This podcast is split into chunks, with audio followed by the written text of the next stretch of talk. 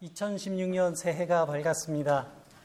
좋으신 하나님께서 새로운 믿음, 새로운 소망, 새로운 사랑으로 여러분들의 삶의 자리를 풍성히 채워주시기를 기원합니다. 또 아울러 한결같은 주님의 평화가 여러분들 모두와 함께 하시기를 기원합니다.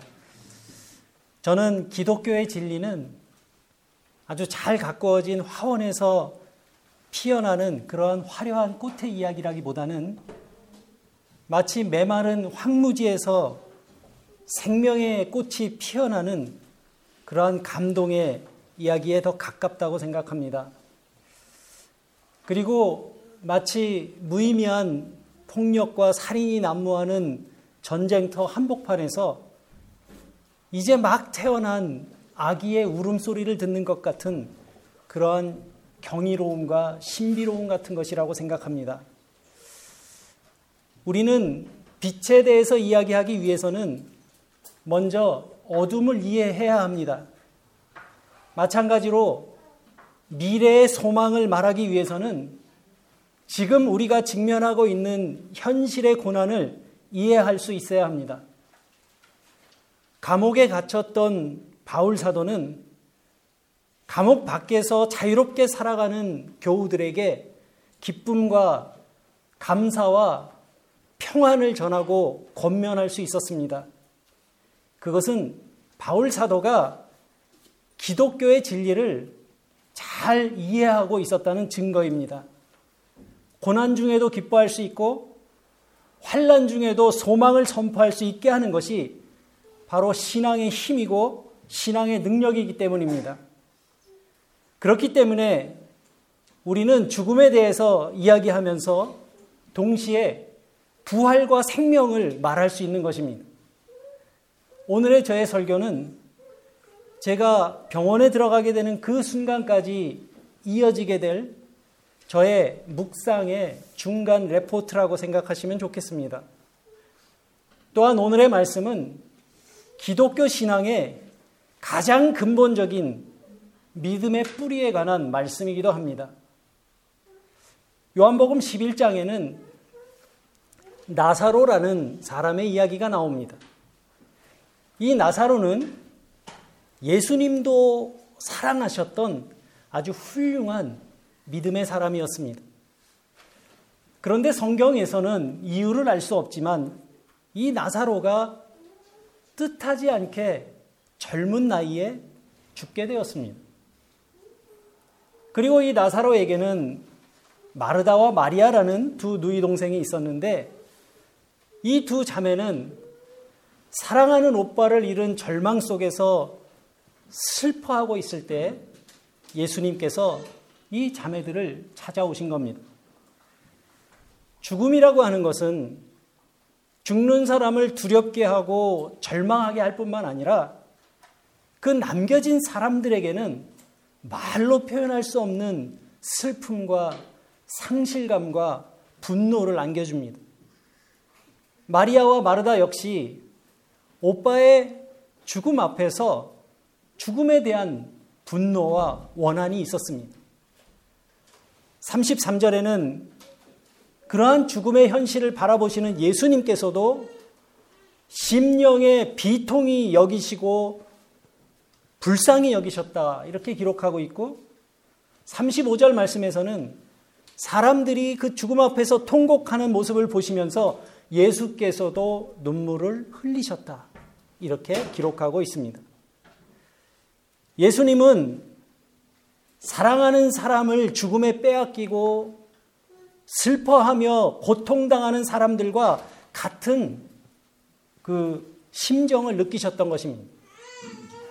그러나 주님께서 흘리신 눈물은 패배와 절망의 눈물이 아닙니다.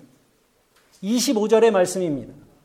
예수께서 이르시되 나는 부활이요 생명이니 나를 믿는 자는 죽어도 살겠고 무릇 살아서 믿는 자는 영원히 죽지 아니하리니 이것을 내가 믿느냐? 주님은 비록 인간이 겪을 수밖에 없는 죽음의 현실 앞에서 함께 눈물을 흘리셨지만 부활과 생명을 선포하셨습니다. 뿐만 아니라 이 사실을 믿는 사람들에게는 영원한 생명에 대한 약속을 선언하신 것입니다. 이것을 네가 믿느냐? 그런데 여러분, 예수님의 이 말씀은 무슨 뜻일까요? 예수 믿는, 믿으면 안 죽는다는 말일까요? 저 옛날 중국의 진시황제가 그렇게 찾아 헤매던 영생불사의 그 비밀을 얻게 된다는 그런 뜻일까요? 물론 그런 뜻은 아닙니다. 예수님께서 말씀하신 나는 부활이요 생명이라는 말씀은 믿는 사람들에게 육신의 죽음은 진정한 의미의 죽음이 아니라는 그러한 뜻입니다. 그래서 믿는 사람은 죽음의 권세에서 해방된 사람이라는 그런 뜻이기도 합니다. 육신의 죽음이 진정한 죽음이 아니라면 우리는 그 죽음의 공포에서 벗어난 사람들이라는 뜻이기도 합니다. 그 이유가 무엇이겠습니까? 성경이 말합니다. 예수님이 부활이요 생명이기 때문입니다. 그래서 믿음으로 살아가는 성도는 하루하루 죽을 날을 기다리며 살아가는 사람들이 아닙니다. 부활하신 예수 그리스도의 생명이 내 안에 있기 때문입니다. 이것이 기독교가 말하는 생명의 내용입니다. 그래서 기독교에서는 믿는 사람들의 죽음을 다르게 표현합니다. 뭐라고 표현합니까? 십일 절의 말씀입니다. 우리 친구 나사로가 잠들었도다. 그래서 내가 깨우러 가노라. 잠든 것이라고 표현했습니다. 예수님은 이 나사로가 죽은 그, 그것을 보면서 나사로가 잠들었다 이렇게 말씀하셨습니다. 저는 이 말씀에서 예수님의 그 영적인 권위가 느껴집니다. 예수께서는 자신이 십자가의 죽음을 극복하시고 생명이요 부활이 되시는 구세주가 된다는 사실을 묵시적으로 지금 선포하고 계신 겁니다. 디모데후서 일 장 십 절에서 이렇게 말씀합니다. 이제는 우리 구주 그리스도 예수의 나타나심으로 말미암아 나타났으니 그는 사망을 패하시고 복음으로써 생명과 썩지 아니할 것들을 드러내신지라. 사망을 패하셨다는 말은 죽음을 무력화시켰다는 뜻입니다. 그리고 복음을 통해 생명과 썩지 않을 것을 드러내셨다는 말은 십자가를 통해 영원한 생명을 약속하셨다는 말씀입니다. 예수님이 지금 육신의 몸을 입고 무덤 앞에 서 계신 이유가 무엇이겠습니까? 왜 예수님께서 무덤 앞에서 눈물을 흘리시겠습니까? 그 이유를 히브리서 기자가 기록하고 있습니다. 히브리서 이 장 십사 절 십오 절의 말씀입니다. 그도 또한 같은 모양으로 혈과 육을 함께 지니심은 죽음을 통하여 죽음의 세력을 잡은 자 곧 마귀를 멸하시며 또 죽기를 무서워함으로 한평생 매어 종노릇하는 모든 자들을 놓아주려 하심이라. 이 말씀은 사망의 권세를 붙잡은 마귀를 정복하고 그 죽음의 쇠사슬에 매여서 평생 종노릇하는 우리들을 놓아주시기 위해 예수님이 인간의 몸을 입으시고 이 땅에 오셨다는 것을 선포하고 있는 것입니다. 그래서 예수 믿는 성도들에게도 죽음은 현실의 문제입니다. 그러나 예수님을 믿고 의지하는 사람들에게 죽음은 두려워하며 거기에 매여서 종노릇하는 그러한 죽음이 아닌 것입니다. 요한복음은 예수님께서 나사로를 살리신 그 일을 기록하고 있습니다. 사도 요한은 요한복음을 쓰면서 예수님께서 행하신 많은 이적들 가운데 일곱 가지만을 골라서 요한복음에 기록했습니다. 그 이적들은 특징이 무엇이냐 하면 모두 예수님이 누구이신가를 선포하는 내용들입니다. 가나의 혼인잔치의 이야기가 그렇고 요한복음에 나오는 오병이어의 이적이 그렇습니다. 그리고 요한복음에 기록된 일곱 가지 이적 가운데 가장 장엄하면서도 가장 감동적인 사건은 바로 죽은 나사로를 다시 살리신 일입니다. 이 사건은 삶과 죽음의 현실 앞에 서 있는 인간들의 보편적인 문제에 대한 언급이면서 동시에 예수님이 누구신가를 보여주는 가장 강력한 증언이기도 합니다. 그리고 동시에 이 사건은 사복음서에 기록된 모든 그 예수님의 이적들 가운데 유대교 종교 지도자들에게 가장 큰 충격을 안겨준 사건이기도 합니다. 이 나사로가 다시 살아난 사건 이후에 산헤드린 공의회에서는 예수님을 처형해, 처형해야 되겠다고 하는 최종 합의가 나오는 장면이 있습니다. 예수께서는 세상을 죽음의 소나기에서 건져내기 위해 그 사망의 손에 죽지 않으면 안 되는 몸이 된 것입니다. 바로 이것이 이 땅에 오신 예수님의 운명이었습니다. 예수께서 나사로의 무덤으로 가셨습니다. 그런데 그, 그 한 큰 돌이 무덤의 입구를 가로막고 있습니다. 예수님께서는 그 돌을 옮겨 놓으라고 말씀하십니다. 그러자 마르다가 예수님 앞에 나섭니다. 주여, 죽은 지가 나흘이나 되어서 벌써 냄새가 납니다. 마르다의 이 말은, 주님 이제 죽었는데 무덤은 열어서 뭐 하시려고 그럽니까? 그 뜻입니다. 혹시 아직 숨이 붙어 있다면 몰라도 이미 죽은 사람은 어떻게 하시려고 하는 겁니까? 여러분, 사실 이 마르다의 생각은 매우 합리적인 생각입니다. 그런데 이러한 합리적인 생각이 때때로 믿음의 사건을 방해할 때가 있습니다. 하나님의 영광이 나타나는 것을 방해하는 겁니다. 그러한 마르다를 보시며 예수께서 말씀하십니다. 마르다야, 내 말을 내가 믿으면 하나님의 영광을 보리라 하지 않았느냐? 결국 무덤의 입구를 막고 있던 돌이 옮겨지고 무덤이 열렸습니다. 예수께서는 먼저 하늘을 향해 감사기도를 드립니다. 그리고 하나님 앞에 감사기도를 드리신 후에 왜 나사로를 살리려고 하는 건지 말씀하셨습니다. 이 말씀을 하옵는 것은 둘러선 무리들을 위함이니 곧 아버지께서 나를 보내신 것을 그들로 믿게 하려 함이라. 둘러선 무리들로 하여금 하나님께서 예수님을 세상에 보내신 것과 예수님이 세상의 부활이요 생명이 되는 것을 믿도록 하기 위해서 나사로를 살리신다는 그런 말씀입니다. 그리고 예수님은 기도를 마치자 무덤을 향해 큰 소리로 말씀하십니다. 나사로야, 나오라. 저는 이 예수님의 말씀의 권위 앞에서 말할 수 없는 전율이 느껴집니다. 지금 하나님의 아들이 죽음이 가득한 동굴을 향해 말씀의 권위를 가지고 명령하십니다. 나사로야, 나와라. 그리고 죽은 나사로가 무덤에서 걸어 나왔습니다. 주님은 수의를 풀어주어 자유롭게 다니게 하라고 말씀하십니다. 주님께서는 이 나사로에게 생명도 주셨지만 자유를 주신 것입니다. 여러분, 우리가 이런 예수님을 믿는다는 것이 얼마나 큰 축복입니까? 우리가 부활이요 생명이신 주님을 알게 되고 그분의 생명 속에 우리가 감춰져 있다고 하는 그 사실이 얼마나 큰 축복입니까? 고린도전서 십오 장 오십칠 절에서 바울이 이렇게 말합니다. 우리 주 예수 그리스도로 말미암아 우리에게 승리를 주시는 하나님께 감사하노니.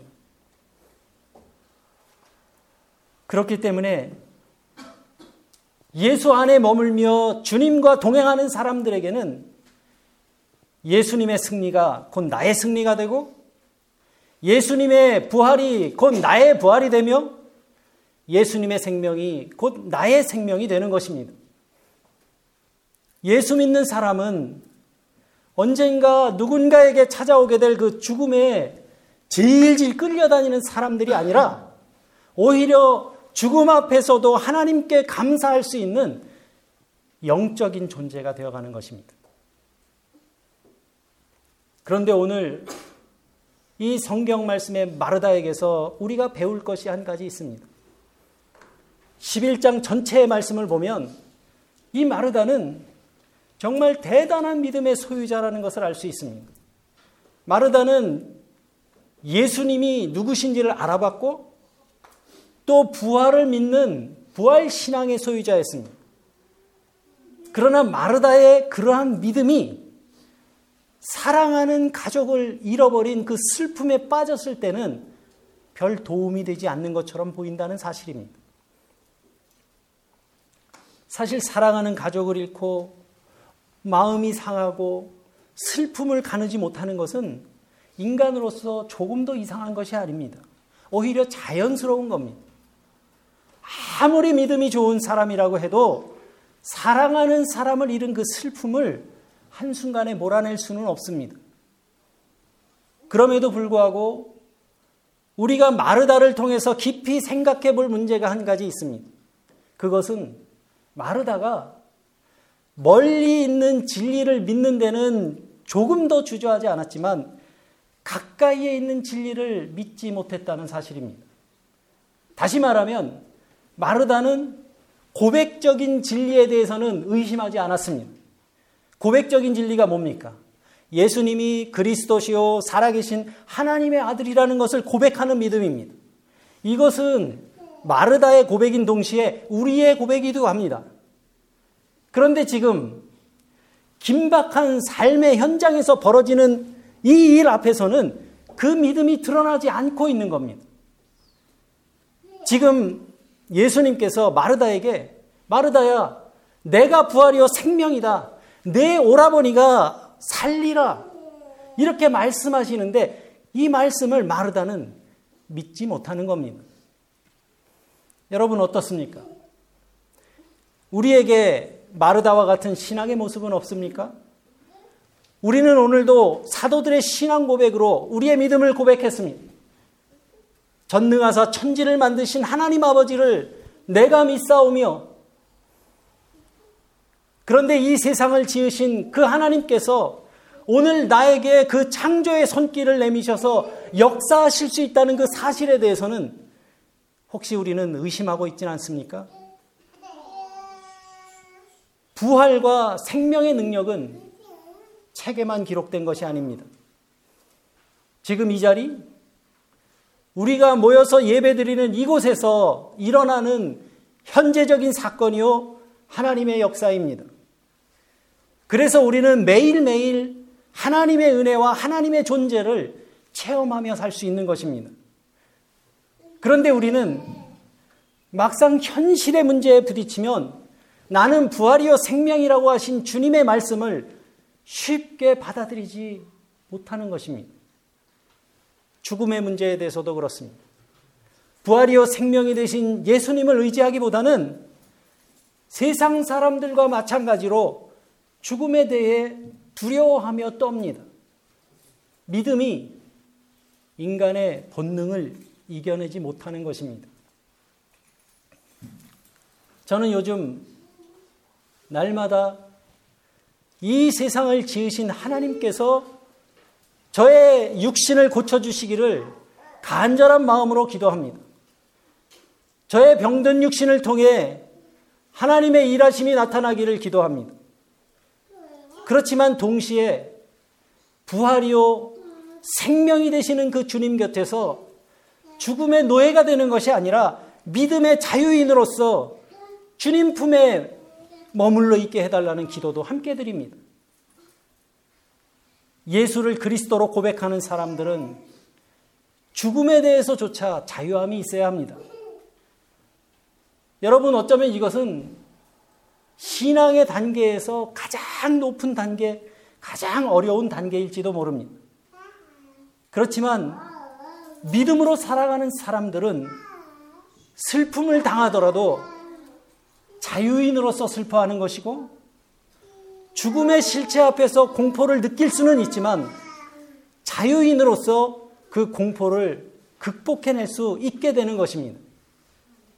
우리가 그렇게 하지 못하고 여전히 죽음에 끌려다니는 것은 지금 성경의 마르다처럼 부활이요 생명이 되시는 주님이 실제로 나에게 어떤 은혜를 주시는지를 잘 모르기 때문입니다. 사랑하는 교우 여러분, 성도들은 그늘진 믿음을 가지고는 이 세상을 이겨낼 수가 없습니다. 고백적인 믿음만 가지고는 날마다 죽어야 되는 삶의 현실에서 우리가 다시 사는 부활을 체험할 수 없는 것입니다. 우리가 날마다 부활하는 능력을 체험하기 위해서는 부활이요 생명이 되시는 그 주님이 내 안에 살아계시고 내 안에서 역사하셔야 합니다. 그래서 바울이 고백한 것처럼 때때로 쓰러지기도 하지만 다시 일어서고 절망 속에서 소망을 발견하고 희망이 없어 보이는 위기를 만나도 다시 털고 일어나는 부활의 능력을 체험해야 하는 것입니다. 그러한 삶을 살아가기 위해서 우리가 반드시 해야 할 일이 한 가지 있습니다. 바로 돌을 옮겨 놓는 것입니다. 예수님은 나사로를 살리기 위해 먼저 돌을 옮겨 놓으라고 말씀하셨습니다. 날마다 죽는 우리를 날마다 살게 하시는 분은 하나님이지만 무덤을 덮고 있는 그 무더운, 무거운 돌을 옮기는 것은 내가 해야 하는 일입니다. 여러분, 제가 지금 저의 온 힘을 다해 몰입하고 있는 신앙의 문제도 바로 이것입니다. 저의 육체에 부활이요 생명이 되시는 주님의 기적 같은 일을 행하시기 위해서 저는 제 마음에 무거운 돌을 옮겨놓는 일에 집중하고 있습니다. 나사요, 나사로야 나오라 말씀하시는 그 예수님의 말씀이 죽음이 가득한 동굴 속에 메아리쳐 울리도록 내 마음의 동굴을 가로막고 있는 그 돌을 치워내고 부활이요 생명이 되시는 주님을 바라보기 위해서입니다. 여러분들에게 주님께 다가가는 것을 가로막고 있는 돌은 없습니까? 있다면 그 돌은 무엇입니까? 의심입니까? 불확실함입니까? 두려움입니까? 아니면 무관심입니까? 무덤을 가로막고 있는 그 돌을 옮겨 놓으시기 바랍니다. 돌이 가로막고 있다면 나사로를 부르시는 주님의 음성을 들을 수 없을 것입니다. 죽은 사람이 부활하는 생명과 자유를 체험할 수 없는 것입니다. 여러분의 영혼을 무덤처럼 어둡게 만들고 있는 그 돌이 무엇입니까? 그 돌을 옮겨 놓으시기 바랍니다. 여러분, 말씀이 믿어지지 않으십니까? 말씀을 대하면서도 누구나 맞이할 수 있는 그 인생의 작은 시련 앞에서 그저 작은 위로만 구하고 있지는 않습니까? 만약 그러한 믿음의 수준에 머물러 있다면 여러분, 여러분 마음에 돌을 옮겨 놓으시기 바랍니다. 죽음의 현실 앞에서 두렵고 불안합니까? 그렇다면 그 사람은 아직 죽음의 노예인 것입니다. 예수 믿는 사람은 그와 같은 노예 생활을 하면 안 됩니다. 새로운 약속, 하나님의 구속의 역사의 완성은 바로 십자가의 죽으심으로 완성된 것이기 때문입니다. 예수님의 십자가의 죽으심과 그 부활은 죽음의 권세를 이기신 것을 선포한 약속이기 때문입니다.